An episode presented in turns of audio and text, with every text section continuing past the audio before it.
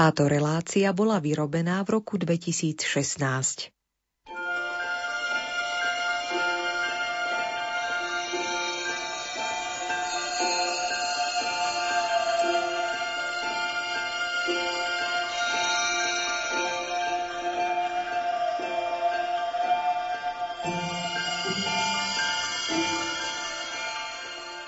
Ľudový odev v Podpolaní tvorí s ohľadom na niektoré svoje špecifické znaky jednu z najvýraznejších črt ľudovej kultúry tohto regiónu.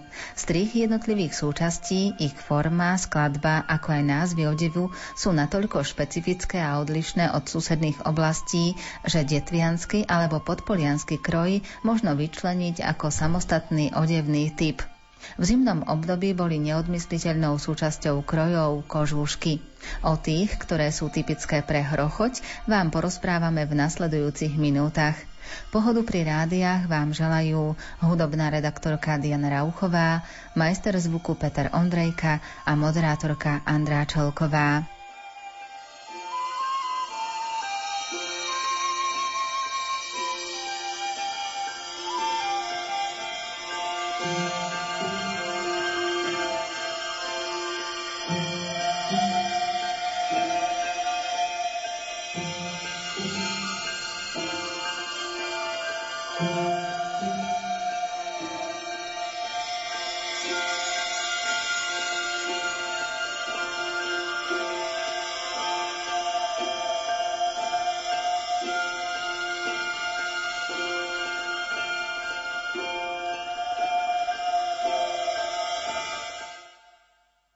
Je známa tým, že ľudia tu kedysi chodili poobliekaní vo vyšívaných kožuškoch a takéto vyšívané kožušky robieva aj pani Anna Šimková. Vy ste sa k tomu kedy dostali? Ešte v detstve od starých rodičov ste sa to naučili? Ja som vždy mala rada kroje a rôzne výšivky a začala som sa tomu venovať už v škole ako dieťa. Veľmi ma to fascinovalo tak najskôr som začala na ráme krivových vyšívať. No a potom, keď som skončila školu, tak som sa išla učiť za kožušničku do Liptovského Mikuláša, do kožiarských závodov. No a po skončení školy mali sme doma taký kožušok vyšívaný a veľmi som dúžila spraviť taký vyšívaný kožuch. To bol od starého oca, bohato zdobený. Také sú len na hrochoti s takou vyšívkou. No tak som si to popozerala a tak jedného dňa som sa do toho pustila. To už som bola vlastne vydatá, už som doma bola na materskej, čiže bolo toho času viac. Ale aj ste tak, že skúšali na nečisto, alebo rovno ste sa pustili, keď už ste chceli ten kožuštek urobiť? Tak ja som si aj predtým robila také rôzne vestičky a našívala som si na to kvietky a rôzne ornamenty. No takže už som to mala také premyslené, že ako to bude vyzerať. Venujete sa len tej výšivke alebo aj kožuškom ako takým výrobe kožuškov? No tak ja si spravím kožušok od začiatku, keď mám kožu. Ovčiu kožu dávam si vyrábať alebo kúpim aj hotové, biele alebo nahnedofarbené. No a podľa toho, aký kožušok chcem spraviť, tak takú kožu použijem. Väčšinou u nás na hrochoti boli biele, s dlhým vlasom vo vnútri, nazývali sa valašky. No teraz už taký materiál nie je, musím použiť taký, aký mám. No a od samého začiatku kožu si napnem, natiahnem a potom vystrihnem podľa strihu. Čiže je to taká piplavá práca, keď to tak zoberieme, kým sa človek dopracuje k tomu výsledku. No tak určite je to taká náročná práca a všetko, väčšinou všetko sa robí ručne. Ručne, dokonca dakedy sa to aj zošívalo len v rukách, keď neboli stroje.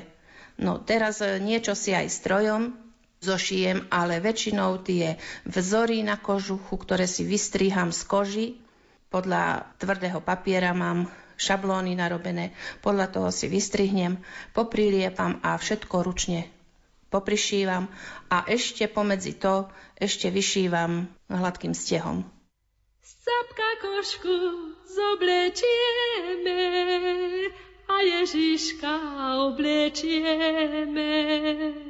Bude pekný chlpatý od hlavy až do piaty. Bude pekný chlpatý od hlavy až do piaty. Ježiško Ježiškovi na nožičky, obujeme aj čižmičky. Nech sa dieťa poteší na tom našom salači, nech sa dieťa poteší na tom našom salači. Ježiško náš krásny milý, príjmi od nás tieto dary, ktoré ti tu venujeme, bo ťa vrúcne milujeme, ktoré ti tu venujeme, bo ťa vrúcne milujeme. Pre hrochod je aká výšivka teda charakteristická? Spomínali ste, že takéto kožušky nikde inde nie sú, len tu s takouto vyšívkou, takto vyšívané sú len na hrochoti, alebo ešte v prilahlých obciach, ale už sú odlišné od hrochodských.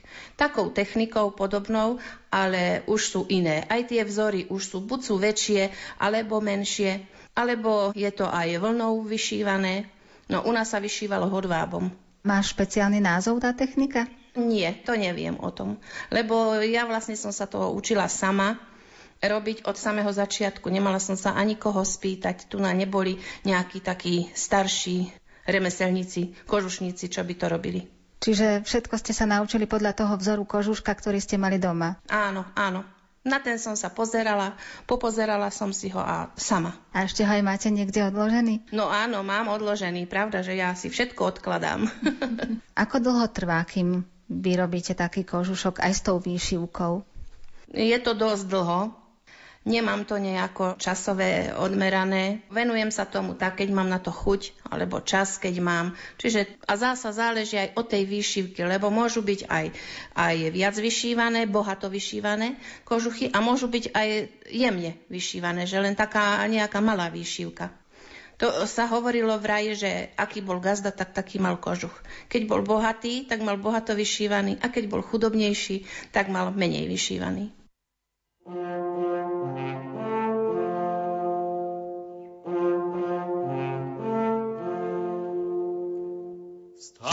Stávajte, pastieri, berte sa hor, aká to novina, dajte pozor. Aké to zázraky javia sa na nebi, nikdy som nevidel, jak som starý.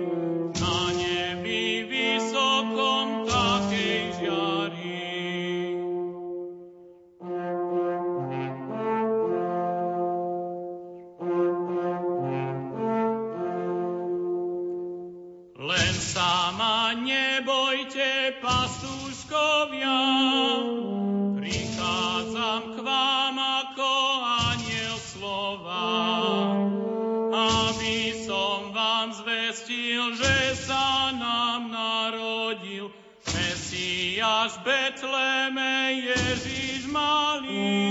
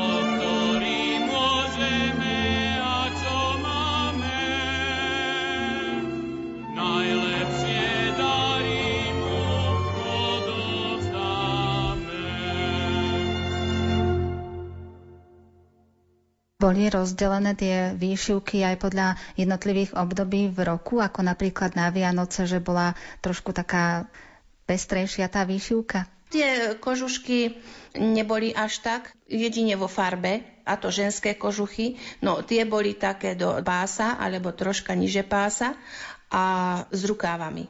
mali dlhé rukávy. Muži, tí mali len také kožušky bez rukávov. A farebne boli aj odlíšené, niektoré boli také veselé, zdobené farbami všelijakými rôznymi. A potom boli aj také smutonejšie kožuchy, sa to tak nazývali. A to boli také farby zelená, modrá, fialová, také tmavšie, čierna. Tie sa nosili vtedy, keď niekto z rodiny zomrel, alebo aj počas pôstu? Tie sa nosili tak v pôste. A keď niekto z rodiny zomrel, tak tiež ešte nejaký taký špeciálny kroj alebo tá výšivka na kožušku bola? Keď bol smútok, tak sa také kabátiky čierne nosili. A počas tých vianočných sviatkov? Počas vianočných sviatkov bohato zdobené kožuchy, aj kroje. My máme aj kroj taký veselý a všetko ručne robené, vyšívané krivou ihlou na ráme. Čiže vy vyšívate aj tie kožušky, aj kroja. A tie kožušky boli súčasťou toho kroja? Áno, tie kožuchy súčasťou kroja. To boli kytle vyšívané, na zamate sa to vyšívalo, predtým boli iný materiál, keď boli tie staršie ešte kroje, boli trošku iné. Potom sa prešlo na zamat, tie vzory boli už také väčšie, také rozťahané, aj rúže na tých sukniach No a potom to bol brusliak, stánka, oplecká. Tie staršie oplecká boli tkané, nazývalo sa to furma. No a potom sa začali vyšívať na ráme tiež takou vyrezávanou technikou, alebo vysekávanie sa to volalo.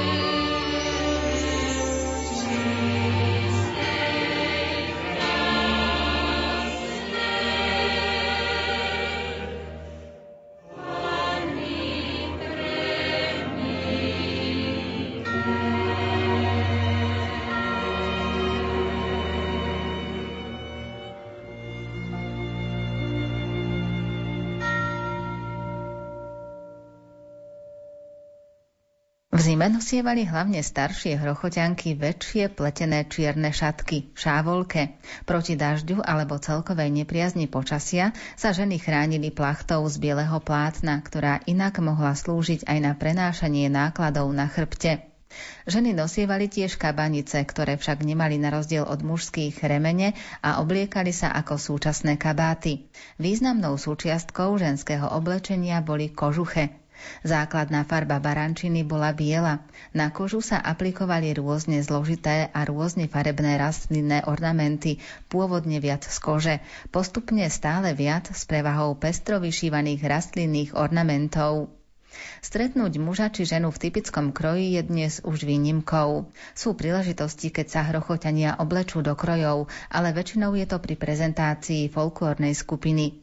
Pri rôznych slávnostných príležitostiach sa dievčatá aj ich staré mamy obliekajú rovnako. V minulosti to bolo nemysliteľné.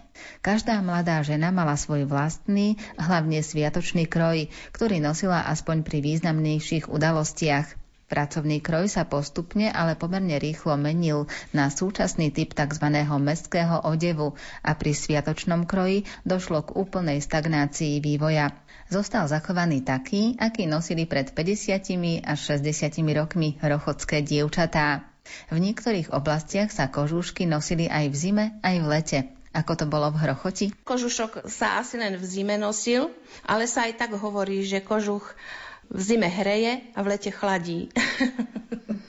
Aspoň takto viem z rozprávania starších. Takže dá sa povedať, že teda ten kožušok v minulosti nosili aj v lete hrochoťania.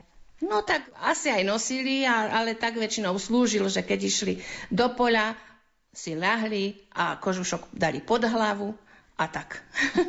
Ako terajšia deka. Tak, alebo vankúš. Keď ste sa učili tie výšivky, tak bol to teda len ten vzor toho kožuška, alebo ste skúšali aj také svoje vlastné do toho niečo pridať? Keď som zo začiatku začala tak presne podľa toho starého, presne tie isté vzory som dodržiavala ešte aj tie farby, aké boli na tom starom použité, tak som sa snažila, i keď teraz sa to už nedá presne, lebo vtedy sa používal hodváb, teraz už taký materiál nemám, čiže len to, čo môžem kúpiť, tak to používam. No ono nie je to presne už také isté ako ten originál.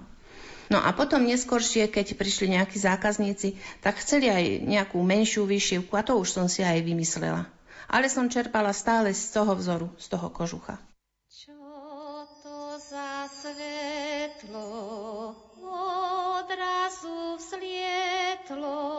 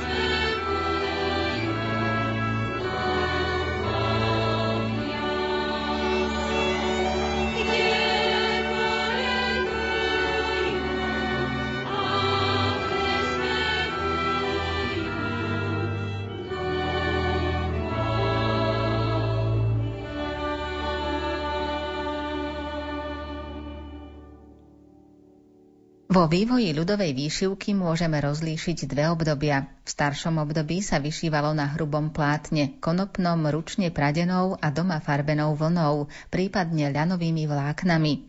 V tomto období má výšivka vyhranený geometrický charakter. Po rozvinutí továrenskej výroby tenkých vlákien nastáva obdobie výšivky na tenkom plátne. Vzorky boli veľmi drobné a vyšívanie zdlhavé a preto nastúpilo obdobie výšivky voľnej alebo tzv. maľovanej. Ceruskom nakreslený rastlinný alebo antropomorfný či zoomorfný obraz, motív dával podklad pre stehy výšivky. Neskôršie sa začala vyrábať vyšívacia priadza v najrozličnejších farbách a farebných odtieňoch. V hrochoti sa vyšívalo a aj dodnes sa vyšíva rôznymi technikami. Najviac sa používa retiasková výšivka, ktorá sa robí krivou ihlou, teda špeciálne upraveným háčkovacím háčikom. Táto technika sa vo zvolenskej oblasti, teda aj v Hrochoti, udomácnila za tureckého pánstva. Svedčí o tom aj fakt, že na starých opleckách alebo na mužských gatiach nachádzame výšivku podľa počítanej nite, hladkovanie, doplnenú krížikmi a hrachovinami, ktorá je vyšívaná pravou ihlou a nie retiaskovou. S tým súvisí aj použitie rámu, teda novšej technológie, kým hladkovanie sa ešte aj dnes vyšíva bez rámu. Ďalšou vyšívacou technikou používanou v hrochoti sú gatry. Je to pomerne málo známy spôsob, podobne ako aj nášivky koráliek či vyšívanie zlatou niťou. Vráťme sa k súčasnej ľudovej umelkyni pani Anne Šimkovej. Jej vyšívané kožúšky sa dostali aj za hranice Slovenska. Robila som väčšinou pre také súbory folklórne. Najnovšie som pre súbor Janošík a pre Lúčnicu som robila kožuchy. No a potom som robila aj do zahraničia. Aj mám nejaké zákazky. Takže kožušky z hrochote sa dostali do celého sveta, dá sa povedať? No áno, tak, dá sa povedať. Mm-hmm. Vás to čím oslovilo, že ste sa do toho pustili? Ako som hovorila, som išla sa učiť za kožušničku. No a podnet môjho otca. On to chcel, tak som išla. No ale ešte predtým ste začali už vyšívať. To vás možno kamarátky, alebo videli ste, že je to pekná vyšívka, chceli ste sa to naučiť? Mala som proste k tomu vzťah. Neviem to ináč povedať, len páčilo sa mi to a chcela som to robiť. No a potom som to aj videla aj na ráme, keď som sa učila. U nás sa vyšívalo vlastne v každej rodine, keď som aj bola malá. Tak som to videla, no a proste páčilo sa mi to a chcela som to. A aj odovzdávate ďalej svoje skúsenosti? Zatiaľ nemám takého nejakého človeka, čo by sa chcel učiť. Je to taká dosť ťažká robota, zdlhavá, náročná je to aj na ruky, aj na chrbát. Takže keby niekto chcel, tak ho môžem naučiť. Kým urobíte kožuštek, teda aj keď si ho vystrihnete, aj vyšijete, trvá to niekoľko dní alebo týždňov? To je robota taká aj na mesiace. To aj mesiac mne to trvá Stále sa tomu nevenujem, že od rána do večera, lebo to sa ani nedá. No niekedy dávno, asi keď to robili, tak sa tomu venovali. Vyšili to skôr, lebo nemali inú robotu a v zime dlhé večery. No mne sa to nedá zasa tak, takže ja to tak len pomenej a dlhšie mi to trvá. Pochválen buď Pán Ježiš Kristus. Či príjmete Betlehemcov? Len poďte ďalej. Sem, sem, kresťania, sem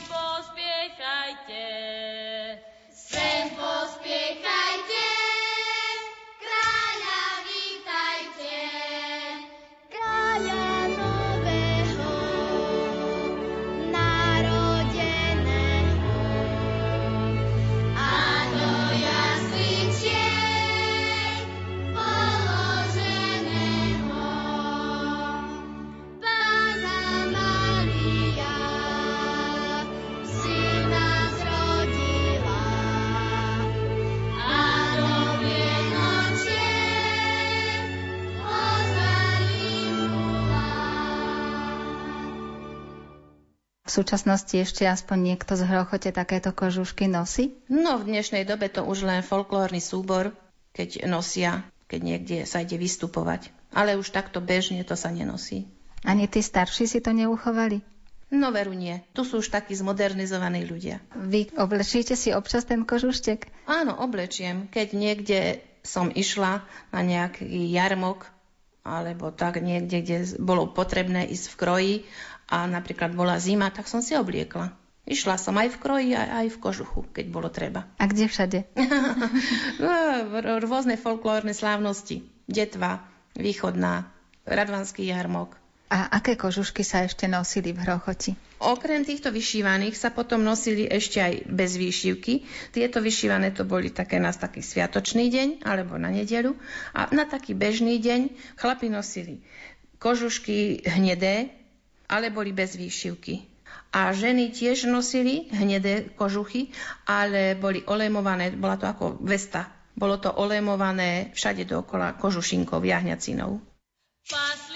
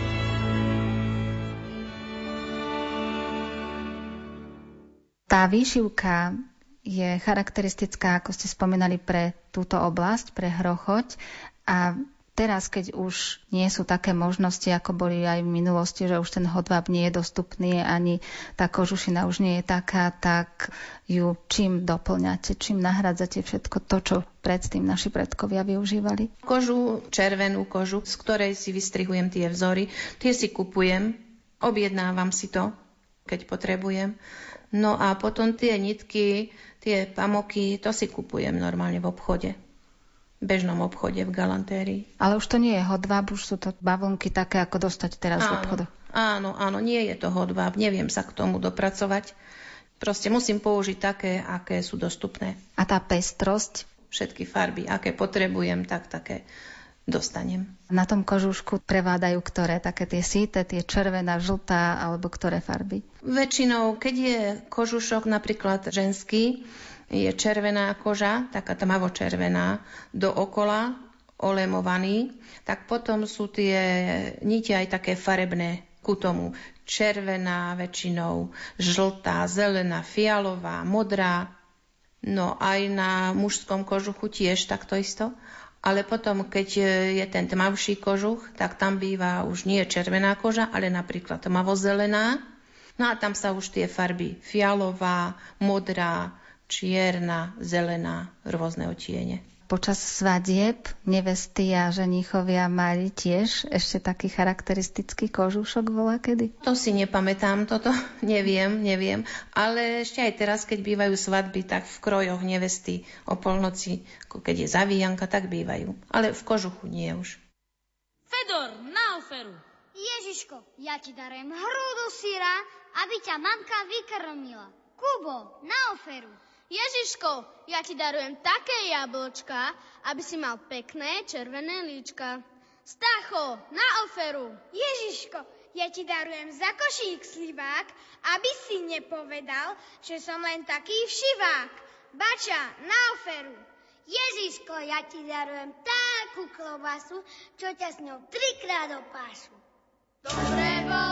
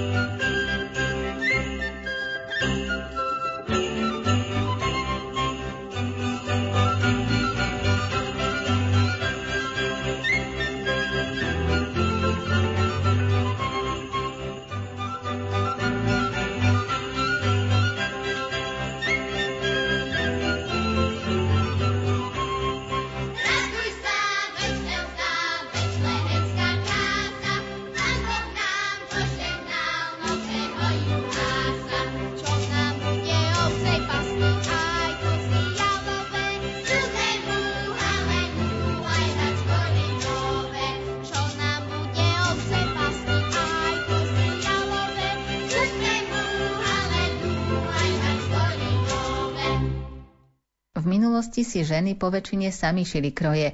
A keď aj nie, tak isto každá, čo len trochu šikovná dievka, si sama vyšívala kroji. Neskoršie sa od takého individuálneho zhotovovania kroja, jeho šitia a vyšívania upúšťalo a tieto práce vykonávali len určité ženy.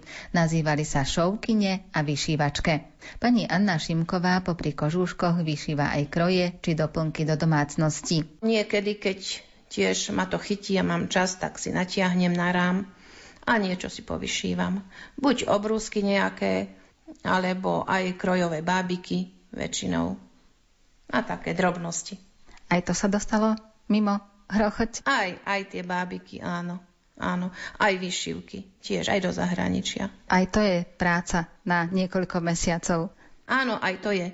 To je tiež dosť zdlhavá robota. Nad tým tiež treba sedieť a, a robiť a vyšívať a vyšívať. Keď teda vyšívate tie bábiky, tak aj čepiec, aj všetko tak, ako je klasický hrochodský kroj? Snažím sa tak. Aj zamat, ak mám nejaký kúsok, zbytok zamatu, tak aj na ten povyšívam, ušijem.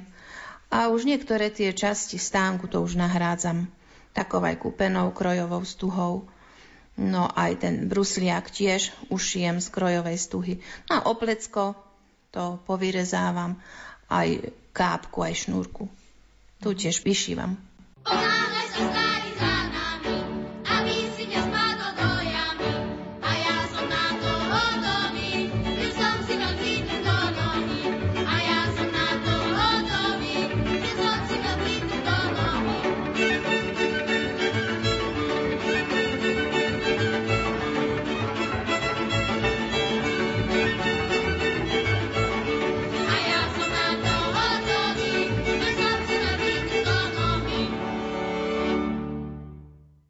sa v Hrochote aj narodili? Áno, ja som pravá hrochotianka. Tento kraj je, čo sa týka prírody, tak naozaj krásny.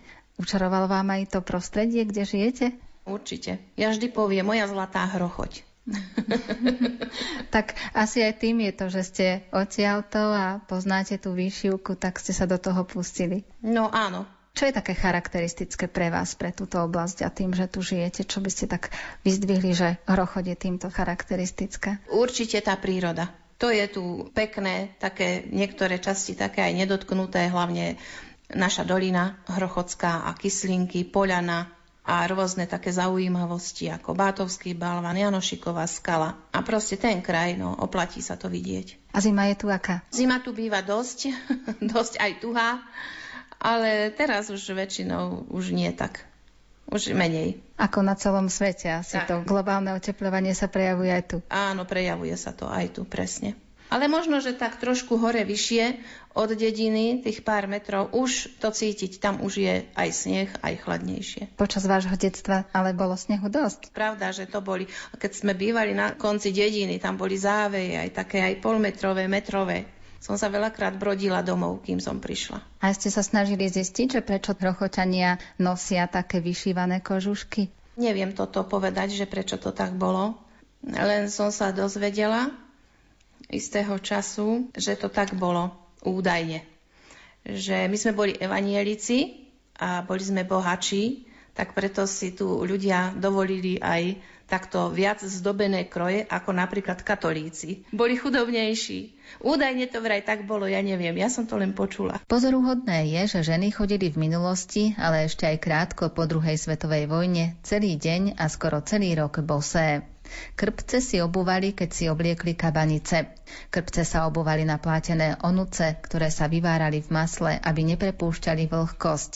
Onuce siahali nad členky do pololítka a obmotávali sa remencami širokými asi 1 cm, zvanými na ovlake, dookola tesne na seba radenými vrstvami a pevne stiahnutými, takže cez ne neprenikla voda.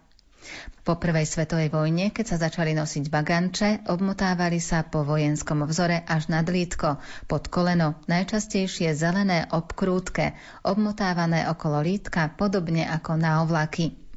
Ženy, ale hlavne dievčatá, chodili aj do kostola bosé a až pred kostolom si obuli čižmy. V zime nosili ženy, ale aj starší chlapi kapce z čierneho súkna. V hrochoti sa nenosili pletené kapce. Kapce mali podošvu z počiatku súkennú, z niekoľkých vrstiev súkna. Neskôršie bývali podošvy remené.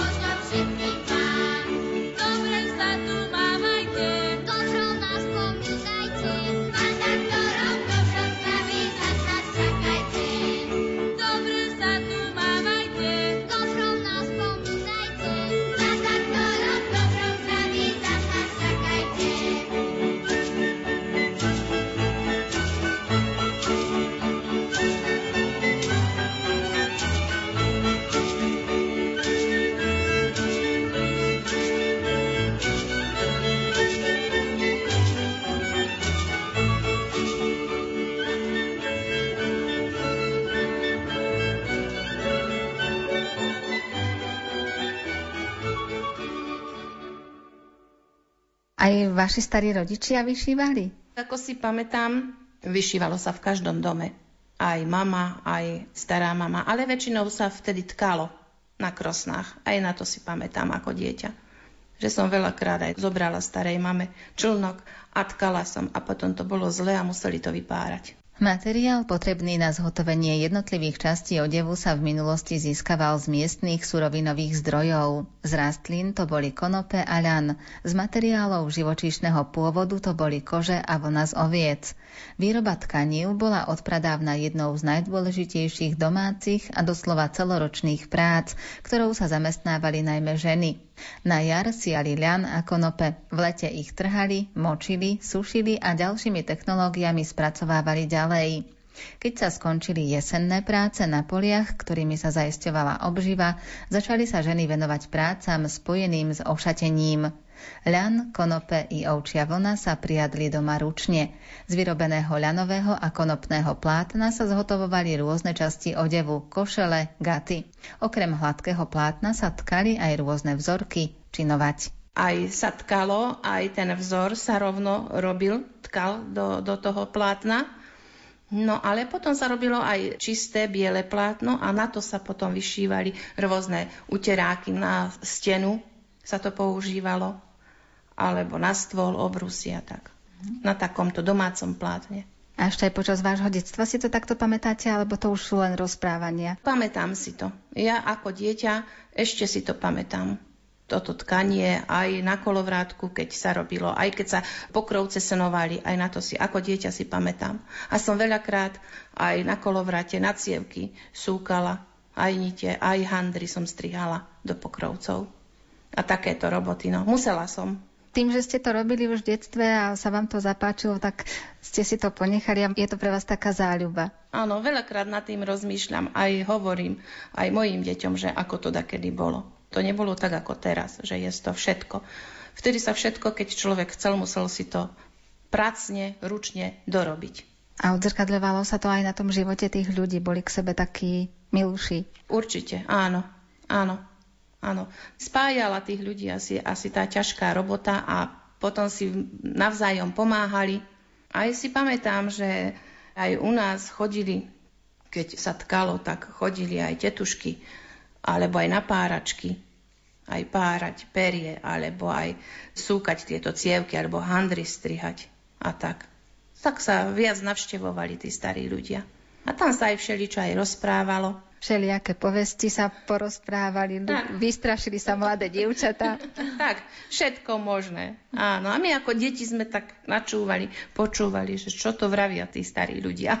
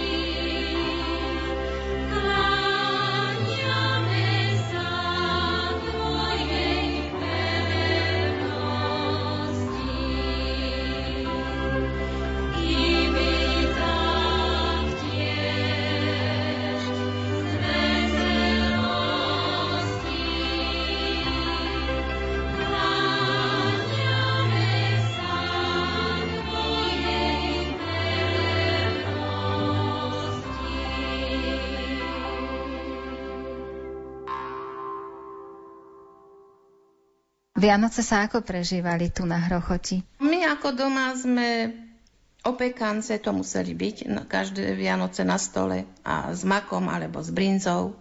No a kapusnica, ale taká biela, zatrepaná s mliekom, so smotanou, nie, nie červená.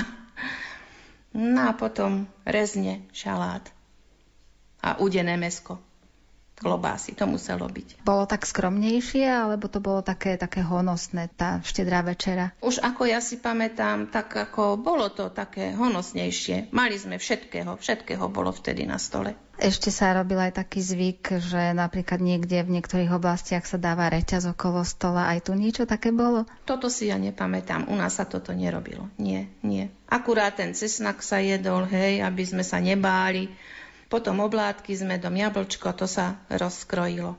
Takže toto iba si pamätám. Kedysi obecní pastieri kráv a kôz chodili na Vianoce s chreňovci. Chreňovce boli brezové výmladky po celej dĺžke odvetvené s ponechanými niekoľkými vrchnými konárikmi, ktoré boli spolu zviazané motúzom alebo handričkou a pripojený bol k ním konárik z tisa.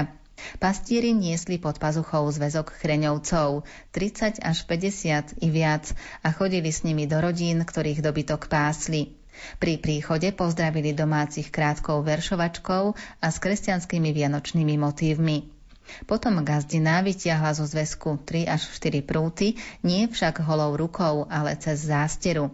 Vytiahnutými prútmi pošívala symbolicky pastierov a nadelila im odmenu. Niečo na pripitie a obyčajne múku, koláč, kúsok slaniny. Chreňovce sa uložili do rohu izby, za stôl, obyčajne tam, kde bola trojhranná kasnička, teda na významné miesto v dome a prechovávali ich tam nielen počas Vianoc, ale neraz aj dlhšie, často až do leta. Na štedrý deň sa išlo večer do kostola. Po príchode z kostola sa hlava rodiny so svojou čeľaďou pristavila v maštali. Na dverách maštale sa urobil kríž, ktorý mal dobytok chrániť pred chorobami. Dobytku sa tiež zvykol dávať cesnak s kúskom chleba alebo aj so šípkou. Na štedrý deň chodili často spievať cigánky. Hrochodskí cigáni boli katolíci a tak aj vianočné piesne mali príslušné texty a melódie. Ako odmenu dostávali jedlá z vianočného stola. Dnes je to už inak. My si tak štedrý večer robíme, ako som ja bola naučená a zvyknutá od malička, tak, tak to robíme aj teraz. Takže vy to udržiavate vo vašej rodine? tak, áno toto, čo hovorím, tak to robíme. Zíde sa celá rodina a presne tak, ako ste povedali, tak, tak to je na štedrý večer. Áno, presne tak. Aj vinšuje sa? To už nie teraz. U nás nie. A v minulosti? V minulosti áno, chodilo sa, áno. Ako deti chodili sme, hej. Uspiekajme na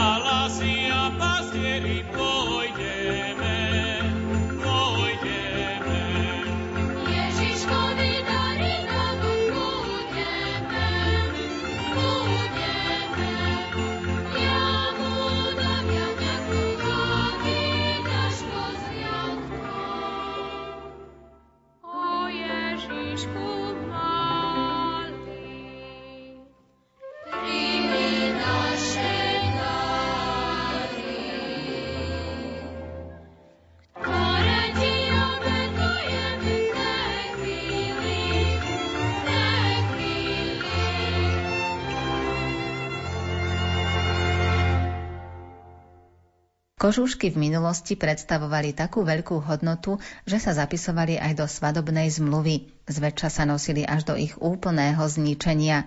Kožúšky, ktoré tri i štyri generácie starostlivo opatrovali v truhliciach medzi novým plátnom a čistým šatstvom, zväčša poskladané srsťou von a s uterákom či papierom starostlivo položeným na miestach výzdoby, raz, dva razy do roka presúšané na plotoch záhradky, sa uchovali až do súčasnosti.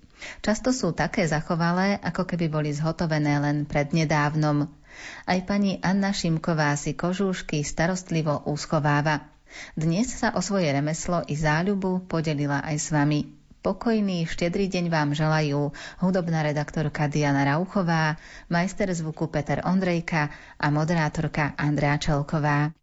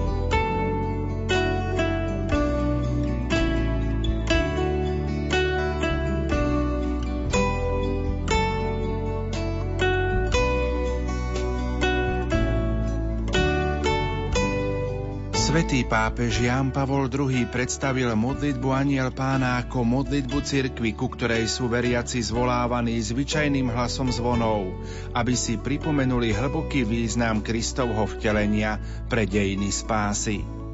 Milí priatelia, príjmite naše pozvanie k spoločnej modlitbe Aniel pána, ktorá nech je chvíľou nášho stíšenia uprostred dňa aby sme so srdcom pozdvihnutým k Bohu poďakovali za predpoludnie a prosili o požehnanie popoludnia.